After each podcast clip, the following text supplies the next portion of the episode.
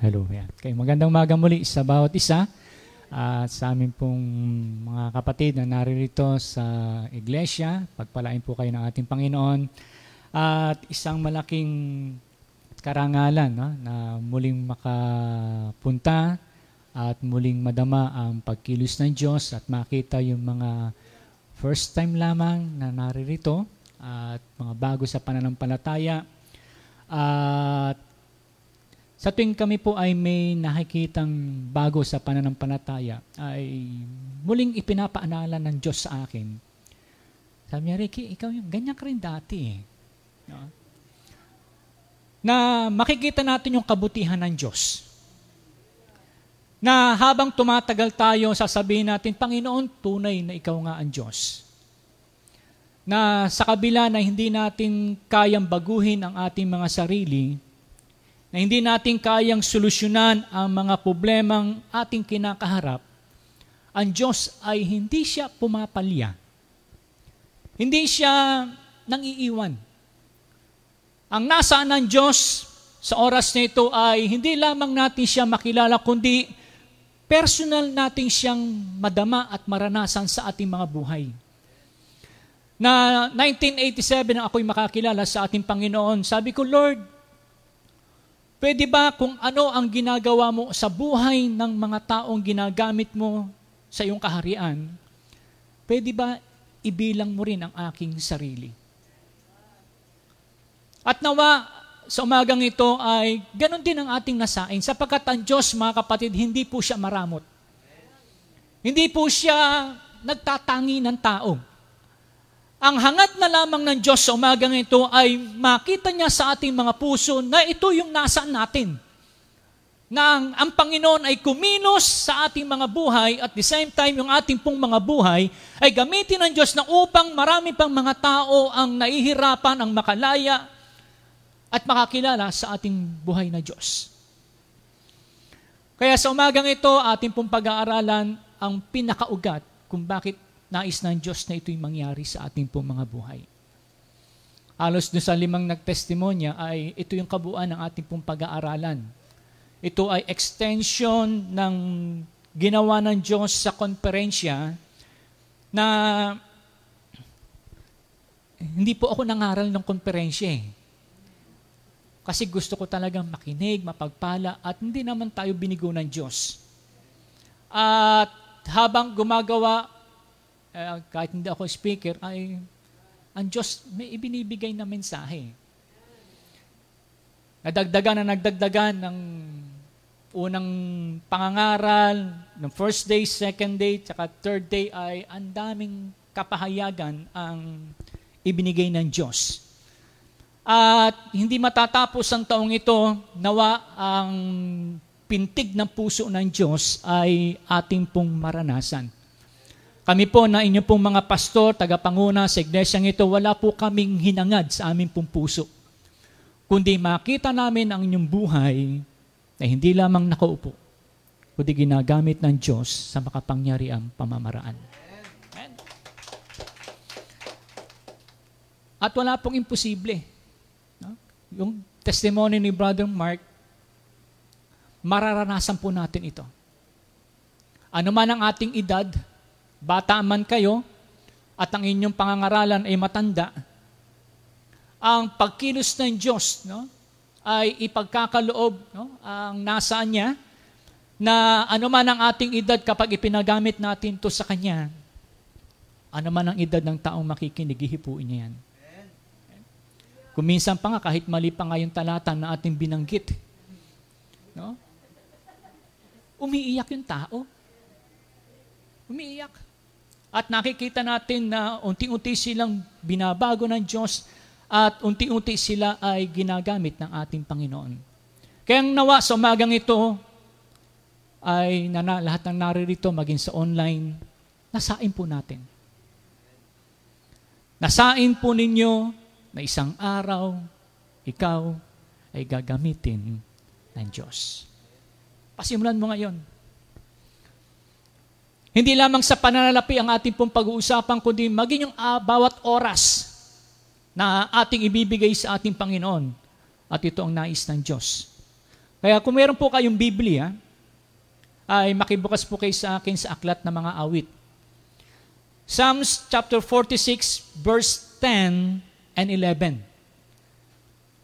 Dalawang talata pero ibinubuod ng talatang ito ang saloobin ng ating Panginoon Diyos. Na personal na ipapahayag ng Diyos, ano nga ba ang nais niya na gawin sa ating pong mga buhay? Ano mang oras na ating nasain, ito yung nasa ng Diyos. Dalawang talata na magbibigay sa atin na upang mabuksan ang ating mga puso't isipan na ito pala yung Diyos na ating pinaglilingkuran. Ito pala siya. Kaya sabi sa verse 10, he says, Be still and know that I am God. I will be exalted among the nations. I will be exalted in the earth. Verse 11, The Lord Almighty is with us. The God of Jacob is our fortress. Purihin ang buhay na Diyos at pagpalain tayo sa pagkakabasa ng kanyang salita. Thank you. Meron pong isang ama ng tahanan na ito ay nangyari sa ibang bansa na Pagpasok niya sa kanyang tahanan galing sa iglesia, ay bumungad agad sa kanya ang voicemail no, sa kanyang telepono at na naghihintay. Nang makita niya ito, kinabahan siya. Dahil ang kanyang anak ay nasa mission trip. Kaya nang kanya itong pinindot, nadinig niya ang tinig na sinasabi, Sir, good morning. Your son had an, an accident while using sharp object and was on his way to emergency room. Nang kanyang anak ay nagkaroon ng aksidente. At na marinig niya ang mga katagang ito ay agad siyang nataranta. Ang una niyang inisip, ay pupunta agad siya sa airport para puntahan ng kanyang anak. So ang ginawa niya, akit siya sa taas, kumuha siya ng mga gamit, pero pagbaba naman niya, ay agad naman siyang sabi niya, tatawagan ko na lang yung mga ospital. Upo, tayo, lakad dito, upo, tayo, lakad dito. Hindi niya malamang ang kanyang gagawin. Sa hindi maipaliwanag na dahilan, bigla niyang naalala yung pangangaral nung umagang yun ng kanilang pastor. At ang talata na kailang pinag-aralan, yung talata na ating pong binasa. Psalms chapter 46, verse 10 and 11. Kaya ang lalaking ito, wala siyang nagawa kundi manalangin sa Diyos. For 30 minutes, na nakipag-usap siya sa Diyos. Maya-maya, nag-ring ang telepono. Ang sabi sa kanya, Sir, wag na po kayong mag-alala. Ligtas ang inyong anak. Ang pangyayaring ito sa lalaking ito ay nagaganap sa buong daigdig, sa bawat tao. Dahil lahat naman tayo dadaan sa ganitong uri ng pangyayari sa ating buhay, hindi natin ito maiiwasan. Subalit ang tanging paraan lamang na upang ito ay maganap dahil nais ng Diyos na makilala natin siya personal sa ating pong mga buhay. Kung ano ang kanyang kayang gawin sa ating buhay sa oras na tayo ay hindi nating alam ang ating gagawin. Nais ng Diyos na tayo ay kanyang makasama bawat oras. Kaya ngayong umaga, nais ko pong mangaral sa paksa natin pong pinamagatang, Be still, the Lord Almighty is with us.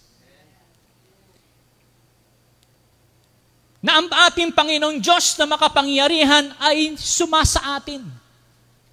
Ito yung pintig ng Diyos. Ito yung tibok ng ang Diyos, ng tibok ng puso ng Diyos na siya ay ating makasama. Nais ng Diyos na hindi lamang natin siya maalala, kundi siya'y makakilos personal sa ating pong mga buhay. Dahil walang imposible sa Diyos. Walang karamdaman na hindi niya kayang pagilingin, walang wasak na puso, walang wasak na tahanan na hindi niya kayang ayusin. At pinapahintulot ito ng Diyos na mangyari sa isang pamilya, sa isang tao, para lamang masabi ng Diyos, Anak, totoo ako. Narito ako. Tumawag ka lamang sa akin at handa akong gawin ang anuman ang iyong hihingin. Ito ang Diyos na ating pong pinaglilingkuran, mga kapatid. Kaya sa oras na ito, anuman ang ating dinaranas at dadanasin pa sa daigdig na ito, Tandaan po natin ang Diyos, kasama po natin. Kasama natin ang Diyos. Tayo po'y manalangin. Dakin ang Diyos na makapangyarihan sa lahat. Maraming salamat. Minsan pa kami po ay yung sinamahan at patuloy na sinasamahan sa laban ng buhay sa digdig na ito. Wala po kaming nais kundi makapiling ka, maranasan ka sa aming pong mga buhay. At habang pinag-aaralan po namin ang iyong salita, hiningi namin ang iyong Santong Espiritu, makialam, kumontrol ng aming buhay, payapain, at makilala ka namin ng personal sa oras na ito. Ako na magdadala ng iyong salita, samahan niyo po ako. Ikaw ang maitaas. Naaalis kami sa iglesyang ito na mayroon kang ginawa at higit sa lahat. Kasama ka namin at makakasama ka pa namin habang kami nabubuhay sa digdig na ito. Ito pong aming samod na langin sa pangalan ni Jesus. Eh, may isang malakas na palakpak sa ating Panginoon. Kaya sa umagang ito, tulungan tayo ng ating Panginoon at sa ating pong naririto at maging sa ating online, kung hindi mo pa personal na nararanasan ng Diyos, ngayong umaga, panalangin ko maranasan mo. At kung naranasan mo na ang Diyos, ang panalangin ko at nasahin mo pa, Panginoon, lalo ka pang kumilos sa akin. Naalam natin ang buhay sa daigdig na ito ay hindi nating alam. Mabuti na tayo papunta sa langit. Pero hangad, hang, harang, hangarin natin habang tayo narito pa sa lupa, na dito pa lamang ay maranasan at makita natin ang pagkilos ng Diyos. Yung salitang God with us, iibabanghay-banghayin po natin sa mas mababaw na salin. Ano po bang ibig sabihin ng Diyos kapag sinabi niyang, anak, sumasayo ako. Nasa, nasa atin ang Diyos. Ano po bang ibig pagkahulugan nito? Napakarami po itong ibig iparating at ipaunawa sa ating mga buhay at iisa, isahin natin ito. Magbibigay lamang ko ng apat. Ang una na ibig sabihin ng salitang God is with us Don't walk alone. Huwag mong hayaang maglakad ka mag-isa. Walk with Jesus. Huwag nating lumakad o huwag nating ipilit na lumakad mag-isa o nag-iisa, kundi lumakad tayo na kasama ng ating Panginoon. Gustong ng Diyos Nakasama niya tayo sa hirap at ginhawa, tapos tayo naman gusto nating mapag-isa. Di ba kapag dumaraan tayo sa problema, gusto natin, ah, nag-iisa tayo. Eh. Madalas, nagsa-selfie tayo, nagkukulong tayo sa bahay. Eh, ang sabi ng Diyos, anak, sasamahan kita. Eh, tayo naman. Lord, pabaya mo muna ako.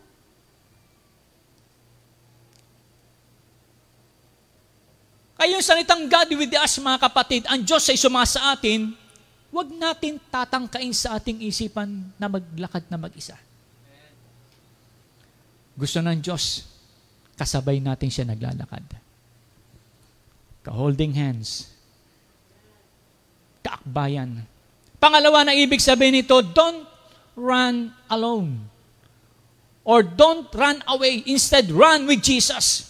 Kung ang Diyos ay sumasa atin, there's no reason for us to run alone o run away kung tayo ay dumaranas ng iba't ibang problema ng buhay. Ang isa sa pinakamadaling gawin ng tao upang solusyonan ang problema, takasan. Ang lumayo. Subalit sa umagang ito, ang katagang ito na sinasabi ng Diyos, Anak, sumasayo ako sa iyo, huwag kang tumakbo, papalayo. Huwag tayong lumayo sa Diyos kung mayroon tayong kinakaharap na suliranin sa buhay, na magpasimula tayong tumakbo. Sa larangan ng pananampalataya, hindi tayo iniwan ng Diyos sa ating takbuhin, lalo na lalo, lalo sa laban ng buhay sa digdig na ito. Na makadama tayo ng pagkapagod at nagpasimula tayo magpahinga, alam nyo ba, ang Diyos hindi nagpatuloy sa kanyang pagtakbo? Habang ikaw at ako ay nagpapahinga, sinasamahan tayo ng Diyos.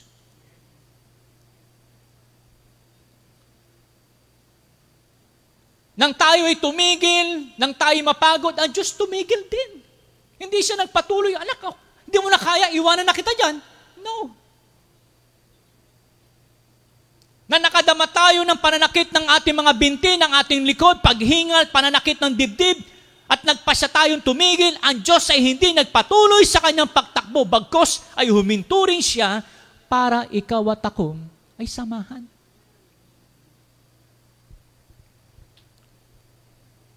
Pangatlo na ibig sabihin nito, don't fight alone. Fight with Jesus.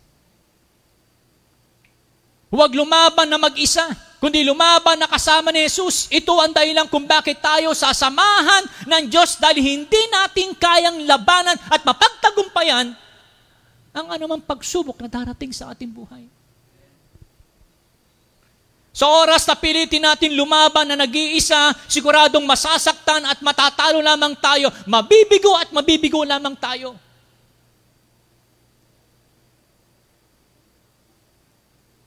Nang masugatan ka sa pakikipaglaban at kailangan nating magpagaling. Sa pagkakataong ito, ang Diyos hindi tumigil sa pakikipaglaban sa atin. Sa ating pong paglingkod sa ating Panginoon, hindi tayo maaring hindi iiyak.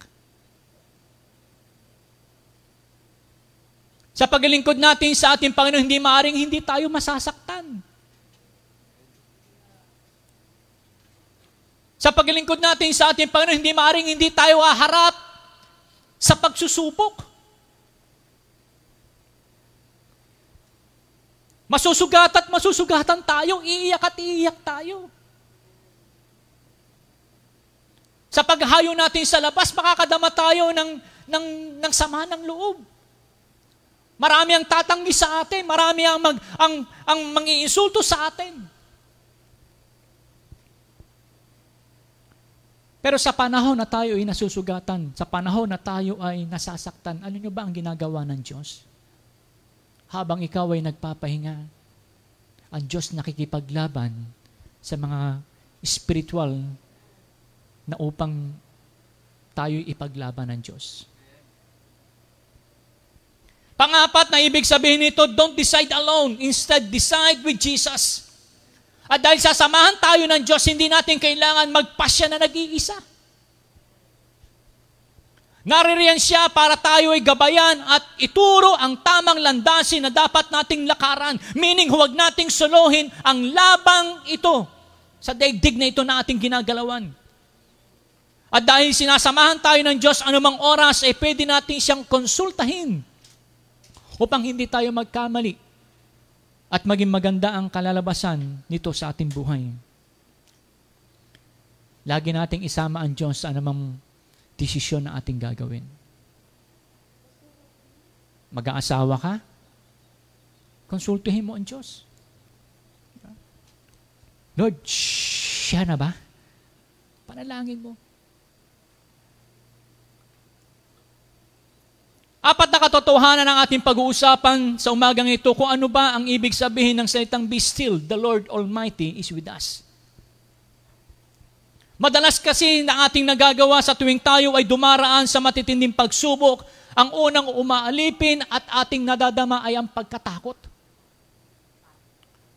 Na tayo ay mangamba.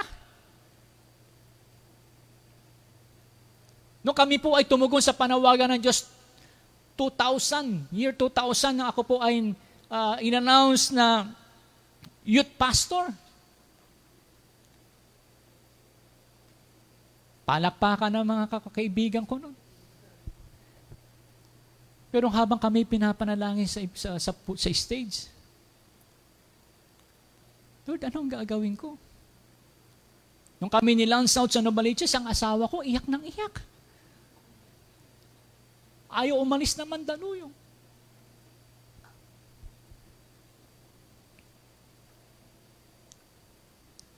Takot, pangamba ang ating naramdaman. At sino naman ang hindi makakadama nito? Lalo na na dumating ang pandemic. Alam naman natin, bago dumating ang pandemic, may problema na tayo eh.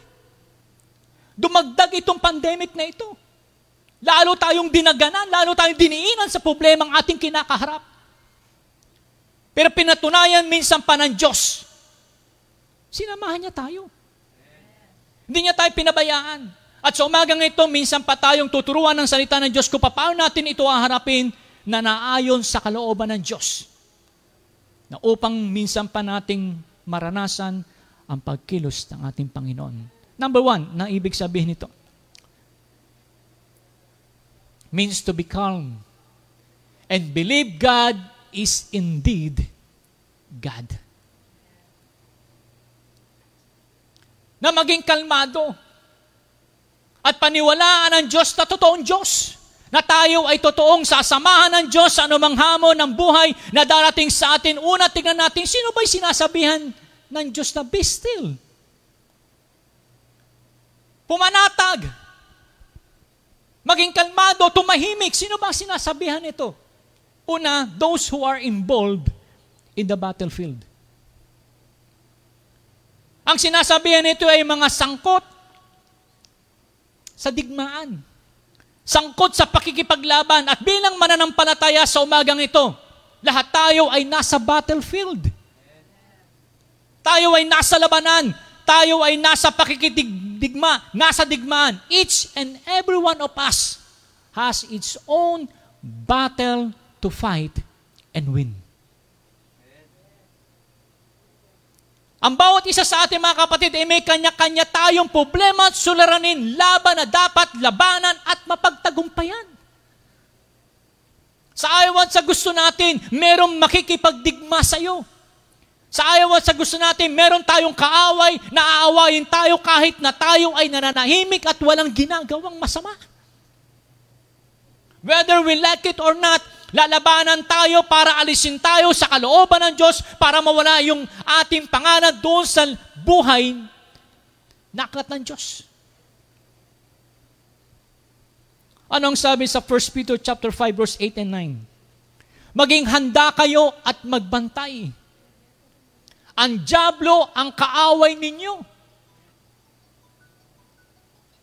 ay parang liyong umuungal at aali-aligid na naghahanap ng malalapa. Verse 9, labanan ninyo siya. At magpakatatag sa inyong pananampalataya sa Diyos. Tulad ng alam ninyo, hindi lamang kayo ang nagtitiis ng mga kahirapan, kundi gayon din ang inyong mga kapatid sa buong daigdig. Yung ating laban dito mga kapatid, hindi lamang pang Pilipinas, hindi lamang pang Makati, lahat ng sumampalataya sa ating Panginoon, saan man sila naroon, sila'y dumaranas ng pakikipaglaban ng atake sa ating kaaway sa pananampalataya.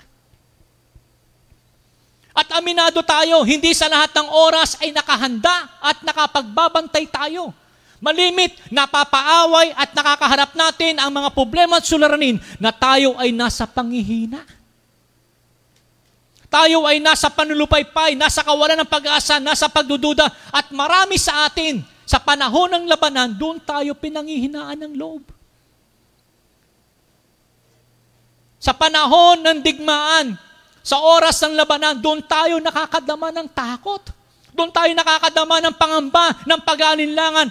At kung papansinin natin, maraming klase ng digmaan ang ating kakaharapin. A war consists of many battles. You will win some and you will lose some. Ang digmaan ay binubuo ng maraming labanan. Ang ilan dito ay napagtatagumpayan natin at ilan dito ay natatalo tayo. Nag-aalinlangan tayo. Every time na dumarating ang problema sa atin, hindi tayo nakakadulo sa gawa ng Diyos, doon tayo natatalo. At tuwing tayo nasasaktan at nag-aalinlangan tayo, doon tayo natatalo. Sa mga digmaang nakalipas, meron silang tatlong klase ng labanan na tinutukoy o sinasabi. Ang isa ay tinatawag nilang air battle. Labanan sa himpapawid na kung saan iba't ibang klase ng eroplano ay makikipaglaban sa himpapawid. Pangalawa yung tinatawag nilang sea battle, labanan sa pagkaragatan. Labanan sa tubig na kung saan ang iba't ibang klase ng barkong pandigma ay maglalaban sa ibabaw ng tubig. Pangatlo yung tinatawag nilang ground battle, labanan panlupa na kung saan iba't ibang klase ng tangke, armas na hawak ng tao ang makikipaglaban. Kung totoo ito sa pandaigdigang digmaan, totoo rin ito sa pandaigdigang kristyanismo, mga kapatid. Meron tayong tinatawag na spiritual battle. Digmaan pang-spiritual. Kalaban na hindi nakikita ng ating mga mata. Anong sabi sa Ephesians chapter 6 verse 12? For our struggle is not against flesh and blood, but against the rulers, against the authorities, against the power of this dark world, and against the spiritual forces of evil in the heavenly realms. Ang ating pakikipaglaban ay hindi laban sa dugo at laman, kundi sa, sa mga pinuno, sa mga may kapangyarihan, sa mga tagapamahala ng kadilimang umiiral sa sanlibutan ito, sa mga hukbong espiritual ng kasamaan sa himpapawid. So meron tayong spiritual na kalaban mga kapatid na hindi natin nakikita ng ating mga mata.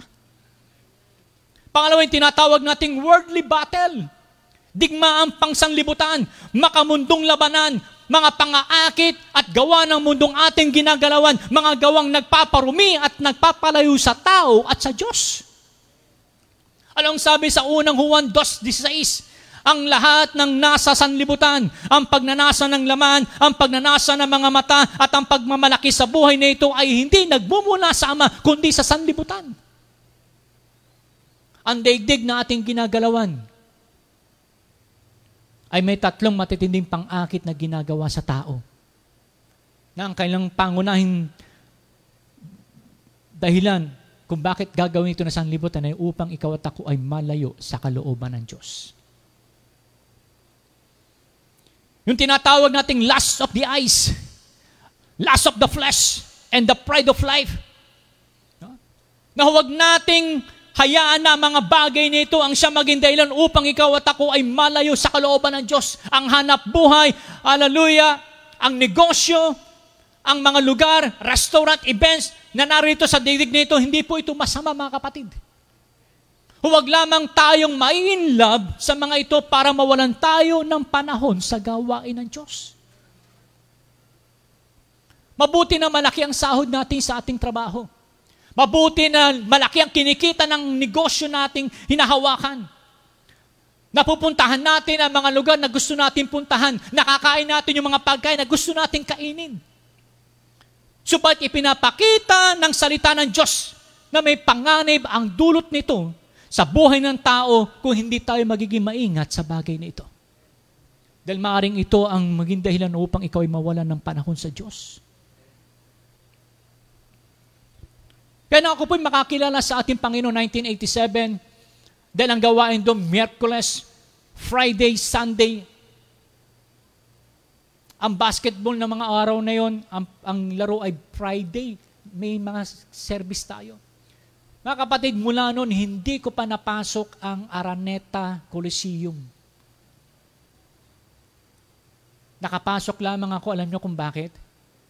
Nung kami ay ikampanya namin si Eddie Villanueva, doon lang ako nakapasok. Dahil may gawain, hindi ko, hindi ko pwedeng ipagpalit ang gawain ng Diyos dahil lamang sa laro. May mga bagay na ito ay magiging masama para sa atin, kaya bantayan natin ang tatlong ito na hahatak sa isang tao na upang tayo mawala ng panahon sa ating Panginoon Diyos. Pangatlo, yung tinatawag nating personal battle. Digmaan pansarili. Sarili mismo ang kumakalaban at sarili natin mismo ang ating kalaban. Bukod sa kay, kay Satanas, bukod sa sanlibutan, ang pangatlo at sinasabi ng marami na pinakamahigpit natin makakalaban, walang iba kundi ang ating mga sarili.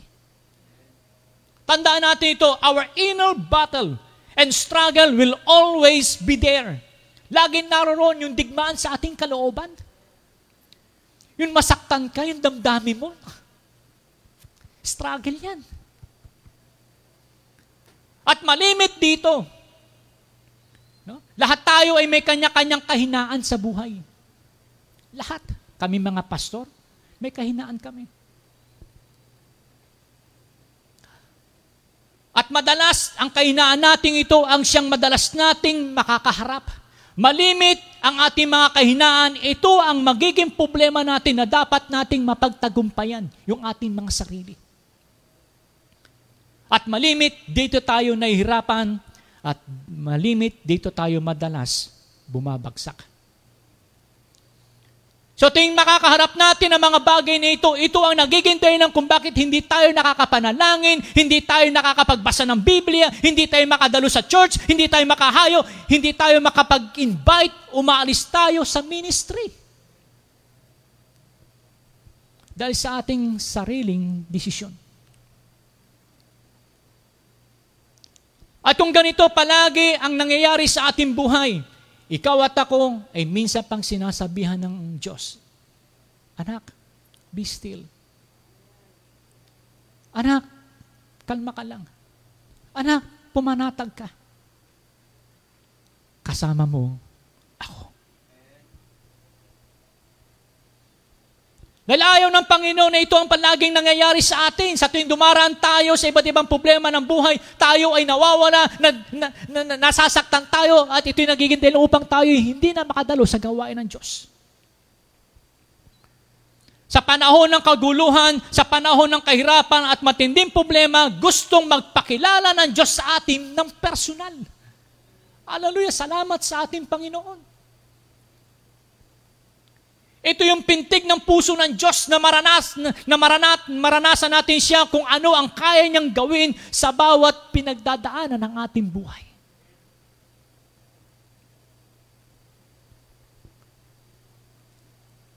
Meron po tayong panonooring isang video clip patungkol sa isang napakagandang nilikha ng Diyos. Nakapupulutan natin ng aral at ito'y nagpapatungkol sa ating Panginoon Diyos. Ito po ay patungkol sa uh, isdang arwana. Huh? Yan.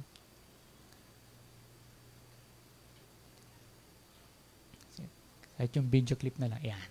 No? So atin po makikita dyan, uh, paki ano mga, sa, parang nauna, nauna na yata yan.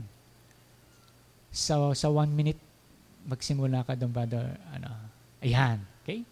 So ang arwanang ito mga kapatid ay kaya nilang lumaki hanggang 120 cm or 3 feet 9 inches. At pwede silang tumimbang ng 5 kilo. No? At sila ay tinawag na excellent jumper. Kaya nilang lumim- lumipad, uh, lumipad, tumalon ng 5 feet above sea level. At ang arwa ng babae ay pwedeng manganak ng 100 to 300 eggs. At ang amazing dito natin po makikita, yung amang lalaki na arwana. Pagkatapos na magluwal ang kanyang asawa, lahat ng itlog, ilalagay niya sa kanyang bibig. Hindi para kainin. Okay? At ito ay gagawin niya for almost 30 to 50 days. Ang gagawin ng ama ng lalaking arwana, isusubo niya ito sa loob ng 30 to 50 days na hindi siya kakain. At ginagawa ng lalaking ito, una, to protect their babies from the enemy. Tapos yung kanyang bibig ay nagiging incubator. At sa loob ng 30 to 50 days, gagawin niya, paikutin niya yung kanyang mga itlog. Na upang yung egg yolk na yan na natin nakikita ay siya magsisilbing pagkain ng kanilang mga ng kanilang mga babies habang siya ay nandoon sa loob ng bibig ng amang lala, ng ama ng lalaking arwana. Ilalabas niya lamang ito ng 50 days kapag marunong na silang lumangoy. Ito'y tulad ng sa pintura na kapag hindi mo hinalo, um, matutuyo, maninikit, hindi mo magagamit. Ganun ang ginagawa sa bibig ng arwana sa kanilang mga itlog upang ganyan ang mangyayari. Nasa loob yan ng bibig ng arwana. At pag yan ay nawala na, tsaka niya ngayon pakakawalan para lumangoy na. Okay, thank you, Brother Rugin. Kung ito ay ginagawa ng lalaking arwana sa kanilang mga anak, higit itong ginagawa ng Diyos na lumikha ng lahat ng bagay. Na tayo ay handa niyang samahan upang tayo kanyang protektahan sa anuman ng nanlaban sa digdig na ito. Poprotektahan niya tayo sa laban ng anumang atake ng kaaway sa ating pananampalataya. No? Tingnan natin ano bang klaseng Diyos meron tayo. Sa Psalms chapter 46 verse 1, nakikita natin yan, siya yung ating refuge. He is our strength, ever-present help. Ano pa? He is Lord of Lords and King of Kings. He is omniscient, all-knowing, omnipresent. Nasa lahat ng dako. He is holy, faithful, infinite, without measure, the same yesterday, today, and forever. And He is sovereign. He is omnipotent, all-powerful, and especially, His love is overflowing. Nag-uumapaw ang pag-ibig ng Diyos. Kung bakit nais ng Diyos na tayo kanyang samahan. Sabi nga sa Romans chapter 8 verse 31, if God is for us, who can be against us? Kung ang Diyos ay panig natin, kung ang Diyos ay kakampi natin, sino ang laban sa atin? Ito lamang ipinapaunawa ng Diyos, ganito yung Diyos na ating pinaglilingkuran. Pangalawa na ibig sabihin nito, be still means to be untroubled and trust that God will do what He says. Yung salitang untroubled dito mga kapatid, hindi ito nangangahulugan na babaliwalain mo yung nangyayari sa inyong, sa buhay na nangyayari sa inyo. Hindi po. Naisipin mo na walang nangyayaring kaguluhan, na hindi ka nasasaktan, na hindi ka nangihina, hindi ka naapektuhan sa nangyayari, hindi ka pinanghina ng loob, hindi ka nag-aalinlangan, hindi ganito ang ibig pagkahulugan ng salitang untroubled. Kundi, may problema, yes. May kaguluhan na gaganap, yes. Nasasaktan ka, nahihirapan ka, nangihina ka, nawawalan ka ng pag-asa, nalilito, umiiyak ka, subalit hindi ka nagpapatinag. Totoo, nasasaktan tayo. Totoo, nalilito tayo, nahihirapan tayo sa laban ng, sa buhay sa digdig na ito, and yet, wag po nating hayaan na ito ay makaapekto sa atin. Sabi nga ng pastor ng vlogger, Bumabagsak ang luha, pero hindi ang pananampalataya. Mga kapatid, sa labang ito, sa digdig nito ating ginagalawan, masasaktan tayo. Tulad ng sinabi ko kanina, papatak ang luha mo na hindi mo namamalayan. Pero wag na wag mong ahayaan na maging ang iyong pananampalataya ay maapektuhan. Huwag na huwag mo nga hayaan na yung katapatan sa Diyos ay maapektuhan ng anumang problema at suliranin na darating sa ating buhay. Sa tingin niyo ba si Pastor Edward, Sister Wen, hindi yan umiiyak sa ministry? Sa tingin niyo ba ako at Sister Meg, sa loob ng halos 20 two years in the ministry. Hindi rin kami umiiyak. Hindi rin kaya kami nasasaktan.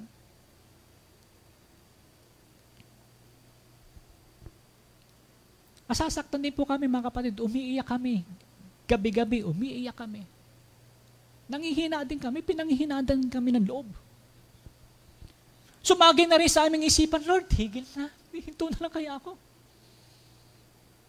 Kinausap ko na nga mga anak, si Mrs. Ano lang tayo? Pahinga na tayo.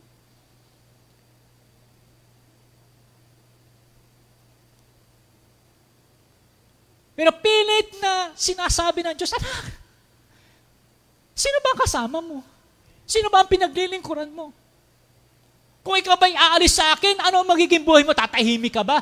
Lulubayan ka ba ng ni Satanas? Lulubayan ka ba ng pangaakit ng sanlibutan? Lulubayan ka ba ng sarili mong kagustuhan na gusto lumayo sa Diyos?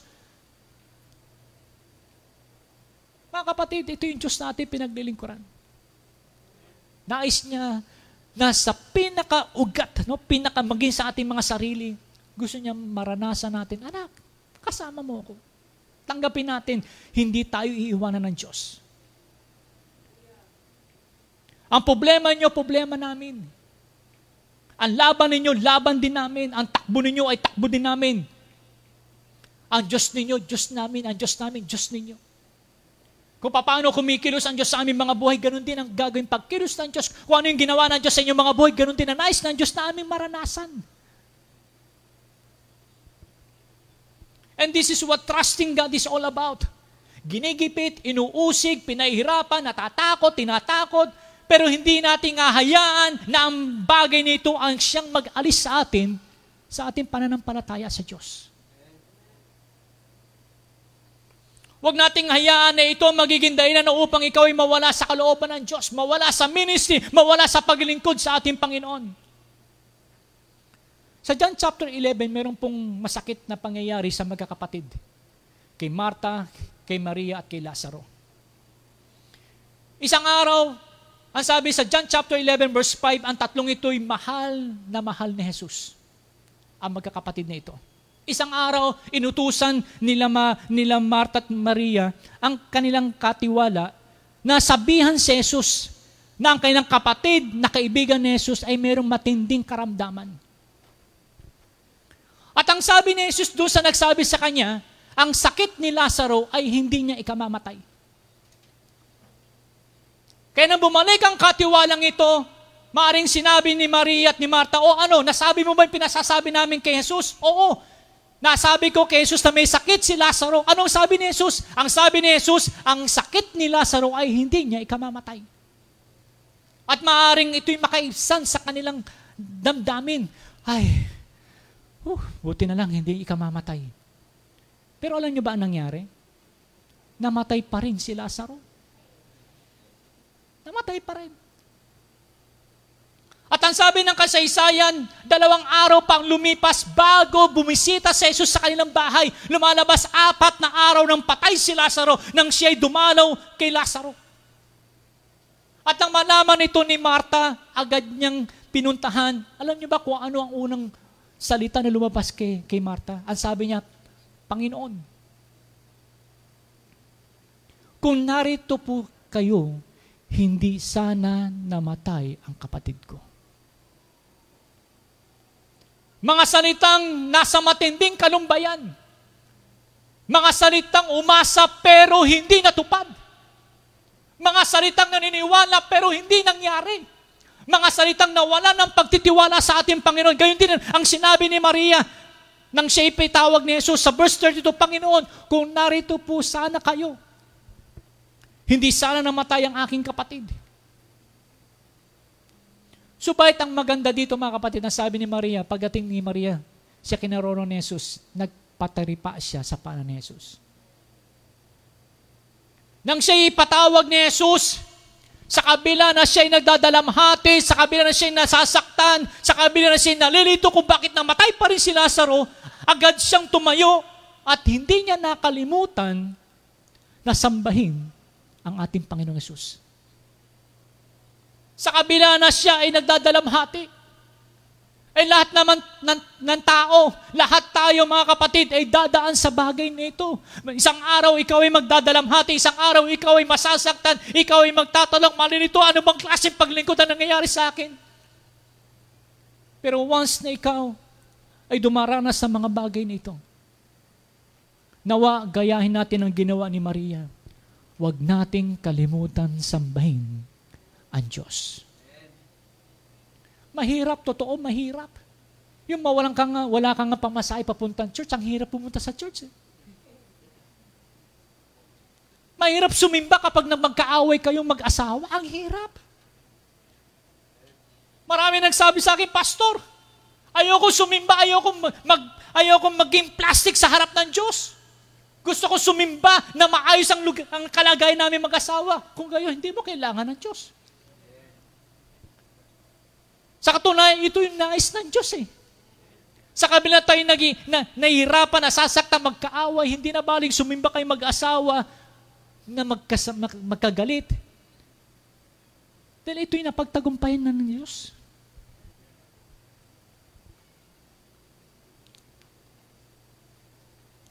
Isang katangiang unting-unting nawawala sa buhay ng mananampalataya sa panahon na kapag dumarating ang problema at suliranin. Kapag tayo may problema, agad nating sinasaga, eh, hindi mo na magsisimba.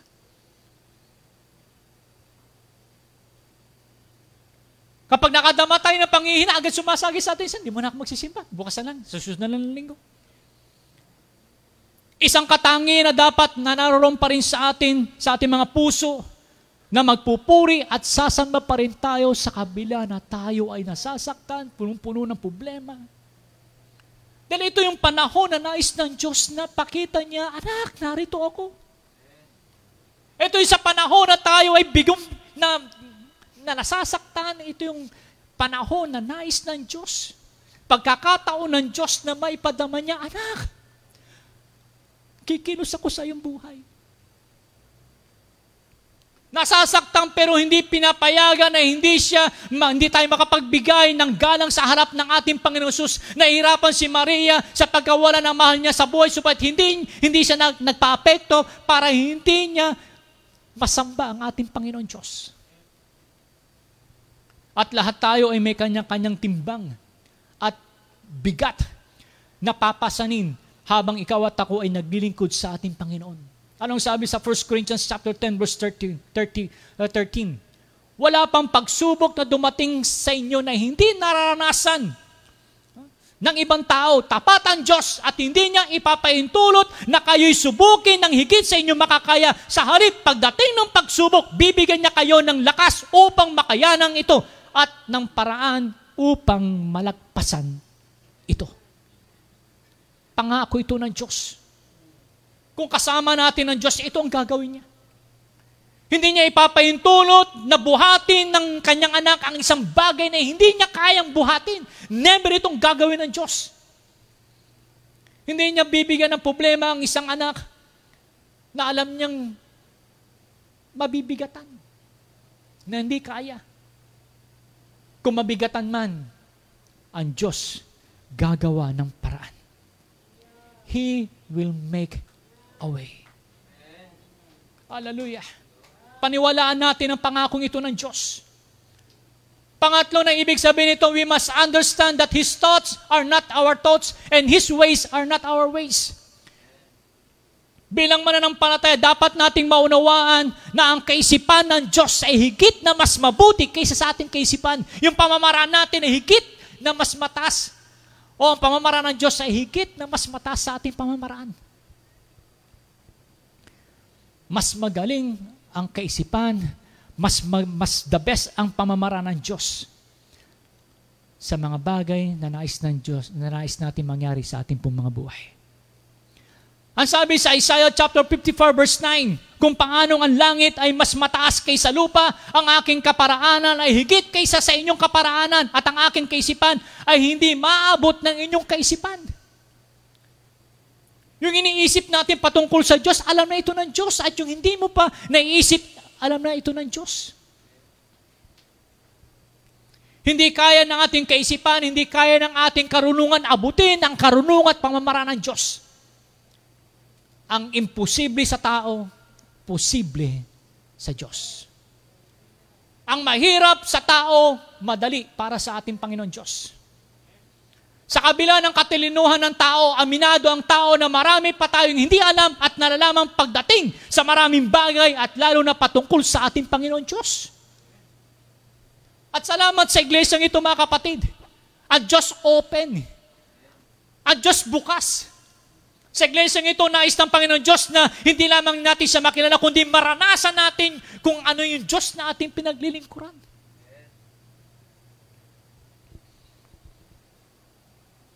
May mga bagay na nangyayari sa ating buhay na hindi natin lubusang maisip kung bakit ito dumating. Pero alam nyo ba, ang Diyos willing na willing siya na ipakita at ipakilala niya Anak, ako ito. Sabi nga ni Sister Risa, ako lang ito. Ngayon, sinasabi ng Diyos, Anak, ako ito. Diyos ang kasama mo. Sa Deuteronomy chapter 29 verse 5, sa loob ng 40 years nilang paglalakbay sa ilang, ang kanilang mga kasuotan ay hindi na luma ni nasira ni napudpud ang kailang mga sandalyas. Hallelujah. Sino nakaisip nito? Sinong gumawa nito? May isip ba ng tao na ganitong klase ng pamamaraan ang gagawin ng Diyos? Buri mo, sa panahon pa pala nila, uso ng stretch, stretchable. For 40 years, mga kapatid, not a single dress or sandals were recorded as damaged. Walang naitala sa Biblia. Ang Biblia na mismo ang nagsabi, Diyos na nagsabi, for 40 years, walang isamang damit ang naitala na ito'y napunit, nabutas, na luma. Wala rin naitala sa Biblia na ang na single na isang chinelas ay napigtal, napudpud o nabutas. Try to imagine habang ikaw ay maliit, habang ikaw ay lumalaki, ang damit mo lumalaki rin.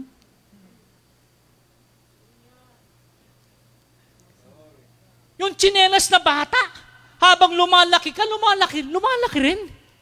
Oh, ka? Sang pa tayo? Kung ito'y ginawa ng Diyos sa kanyang kapanahonan, kayang gawin ito ng Diyos. Walang mahirap sa Diyos. Ginawa ang Old Testament ito, mga kapatid, ipinakita ito ng Diyos na upang sa kapanahon natin, makita natin, ito pala yung Diyos na atin pinaglilingkuran.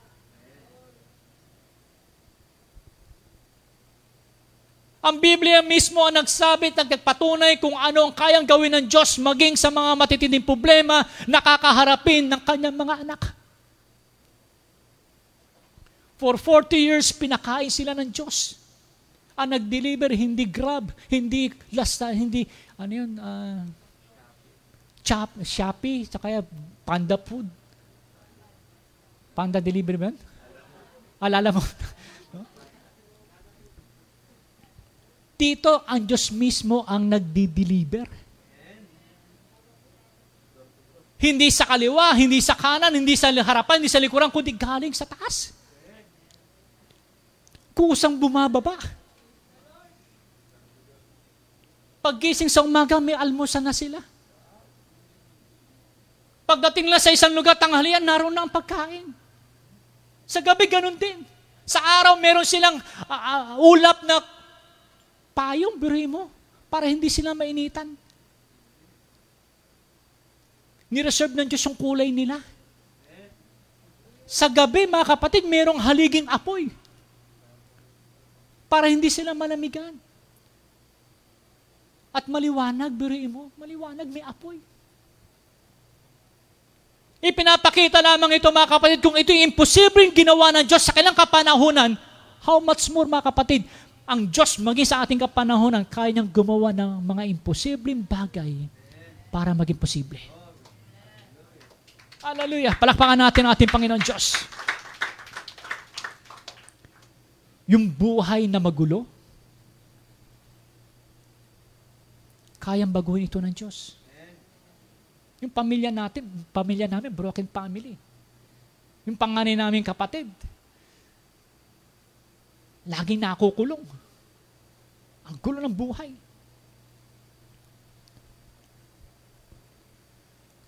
Nahati yung aming pamilya. O Ricky, isang ka? Sa tatay o sa nanay?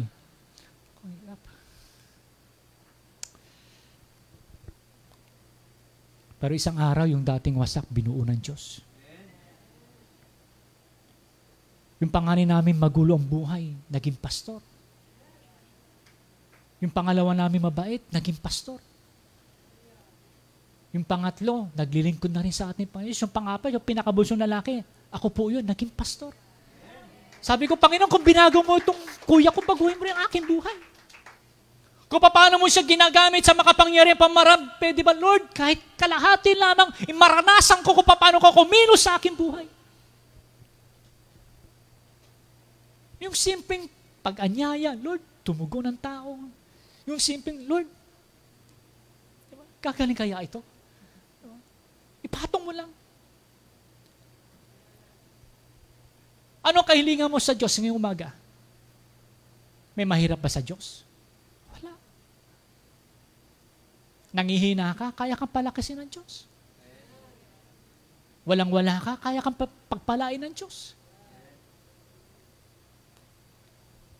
Pangapat sa ating pong huling pagtatapos, God's love is overflowing. Ang pag-ibig ng Diyos ay nag-uumapaw. Ang pag-ibig ng Diyos, mga kapatid, hindi niya ito ibibigay ng pakonti-konti. Kaya nga overflowing eh, tuloy-tuloy ang kanyang pagdaloy. Hindi ito nauubusan. Hindi ito uumap, mag-aapaw kung hindi ito tuloy-tuloy. Ang pag-ibig ng Diyos, ito yung nais ng Diyos na ating maranasan, nag-uumapaw. na yung pagsama niya na gagawin sa ating mga buhay ay tuloy-tuloy, yung pagpapatawad niya sa ating mga kasalanan, tuloy-tuloy. Yung biyaya ng Diyos, tuloy-tuloy, nag-uumapaw. Yung kapangyarihan niya ay magpapatuloy niyang ipaparanas sa atin. Ganito tayo kamahal ng Diyos. Kung bakit niya tayo sinasabihan, anak, be still, The Lord Almighty is with you. Niling ko na tayo pong latayo mo ko sa oras na ito. At atin pong ipikit ang ating mga mata. Ako po ay maungusap sa bawat isa na naririto at maging sa ating online viewers. Ang nais ng Diyos na iparating niya sa oras nito ay malaman natin na ikaw at ako ay sasamahan ng Diyos. Magtiwala lamang tayo sa Kanya. Gustong alisin ng Diyos ang salitang Diyos sa iyong kaisipan. Kundi nais niyang ilagay ito sa iyong puso at maranasan mo kung sino ang Diyos sa iglesyang ito. Kaya sa amin pong mga bisita sa oras na ito, hindi mo pa personal na nararanasan ng Diyos sa iyong buhay. Meron ka pang pag-aalinlangan, ikaw ay dumaranas ng kaguluhan sa iyong buhay, kaibigan, sa oras na ito. Ito ang pintig ng puso ng Diyos. Na nais niyang siya ay makakilos sa iyong buhay at gusto niyang siya ay yung maranasan. Sa oras na ito, nais kong ipakilala sa iyo ang ating Panginoong Yesus na siyang tanging solusyon sa lahat ng problema at suliranin na dumarating sa ating buhay. Sa amin po mga kaibigan, sa kauna-unang pagkakataon, kayo po ay nakapakinig at nakadalo sa iglesyang ito. Nais ko po kayong pangunahan sa isang maikling panalangin Isang panalangin na magpapabago ng iyong buong pagkatao. Isang panalangin na kung saan Ito'y magpapasimula na maranasan mo kung sino ang Diyos na iyong pinaglilingkuran sa iglesyang ito. Kung handa ka na, sundan mo lang ako sa isang maikling panalangin, sabihin mo lamang katagang ito, Panginoong Yesus, maraming salamat sa pagkakataon na ibinigay mo sa akin. Naniniwala ako na ikaw ay namatay at muling nabuhay para sa akin. Humihingi ako ng kapatawaran sa lahat ng pagkakasala na aking nagawa laban sa iyo. Patawarin mo ako sa oras na ito. At binubuksan ko ang aking puso at inanyayahan kita, manahan ka sa aking buhay. At sa oras na ito, tinatanggap kita, Panginoong Yesus, bilang Panginoon, tagapagligtas, hari ng aking buhay. At sa oras na ito, ikaw ay aking paglilingkuran habang ako'y nabubuhay. Salamat sa pangalan ni Jesus. Amen and Amen. Ngayon naman ako po'y mangungusap sa mga mananampalataya sa oras na ito. Ito ang Diyos na ating pinaglilingkuran. Handa niyang ipakita, ipakilala kung sino siya sa ating pong mga buhay. Hallelujah. Tayo po natin magsitayo, awit tayo sa ng isang awitin para sa ating Panginoon.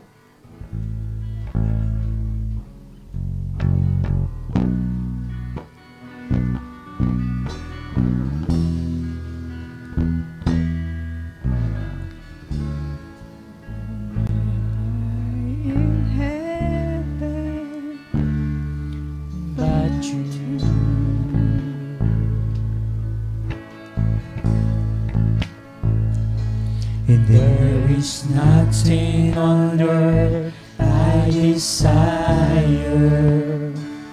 beside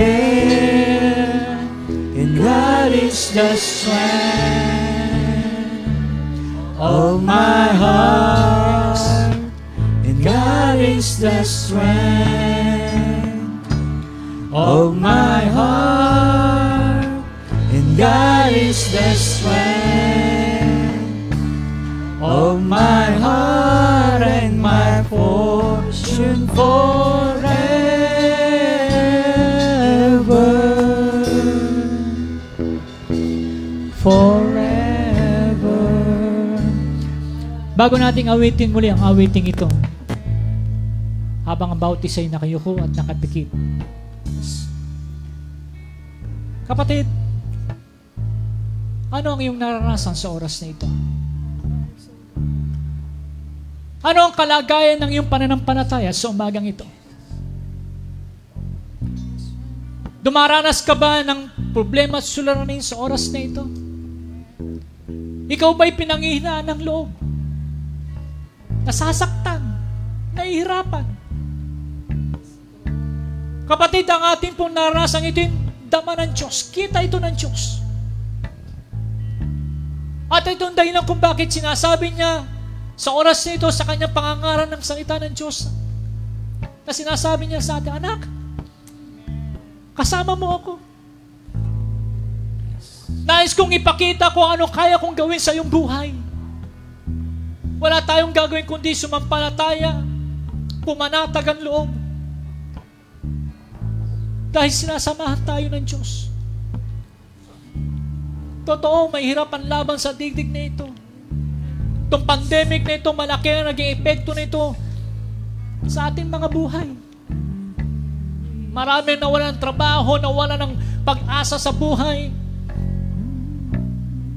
Subalit ito yung panahon na nais ng Diyos na patunayan niya sa bawat isa sa atin, anak, kasama mo ako. Hindi kita iiwanan, hindi kita pababayaan. Maniwala ka na ako ang Diyos na tutulong sa iyo. Huwag mo lamang hayaan mawala ang iyong paniniwala sa Diyos. Huwag mo lamang hayaan na maapektuhan ang iyong katapatan sa Diyos. Tapat ang Diyos sa ating pong mga buhay. Tapat ang Diyos. Mapagbiyaya at ang kanyang pag-ibig ay nag-uumapaw sa bawat isa. Hallelujah.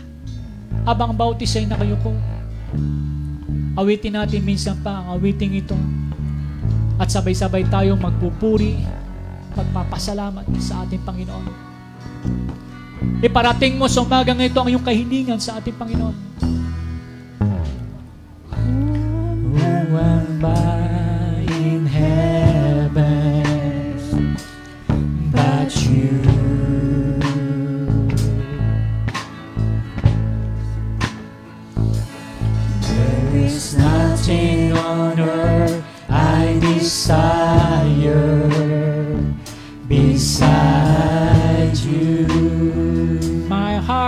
and my strength.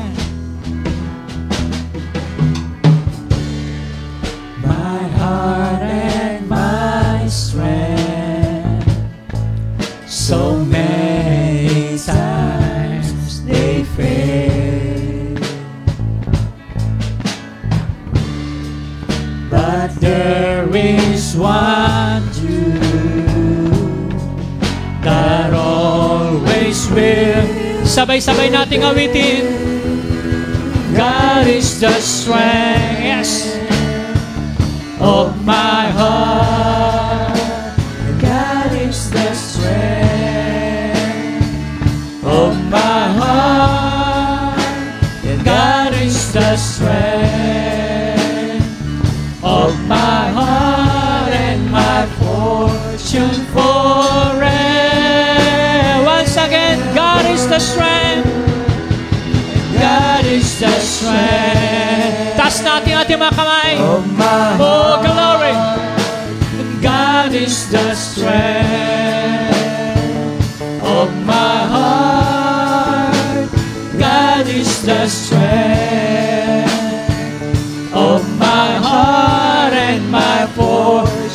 for, for the last time.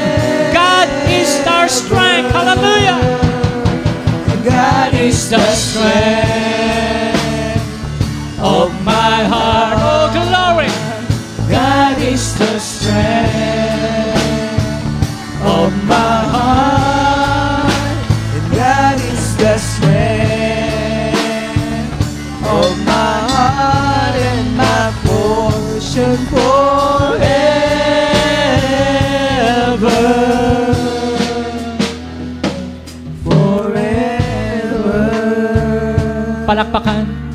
Purihin, sambay natin ang ating Panginoon Diyos sa umagang ito.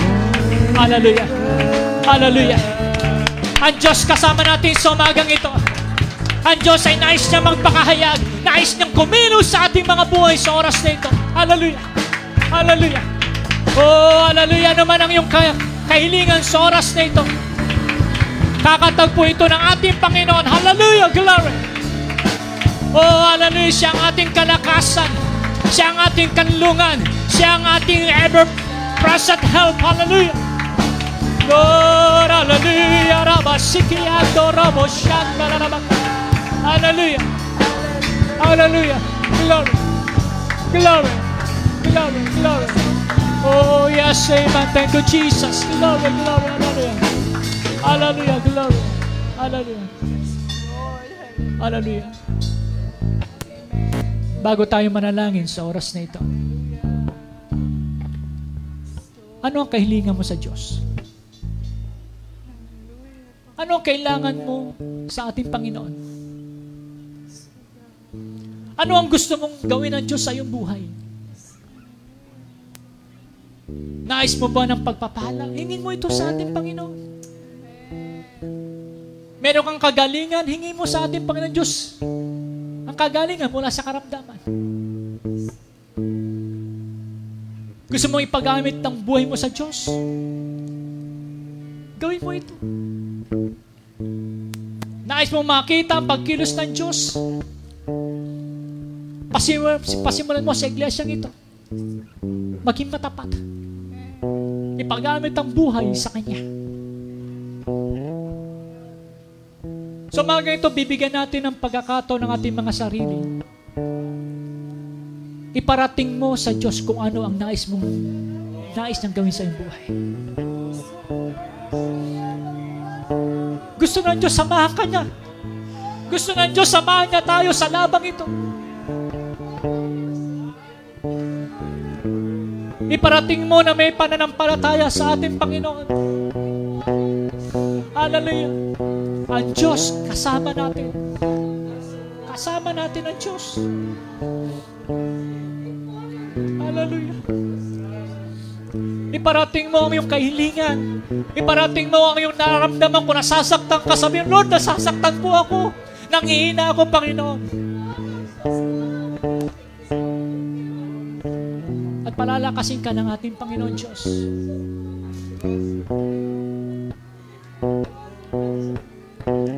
Napakabuti ng ating Panginoon.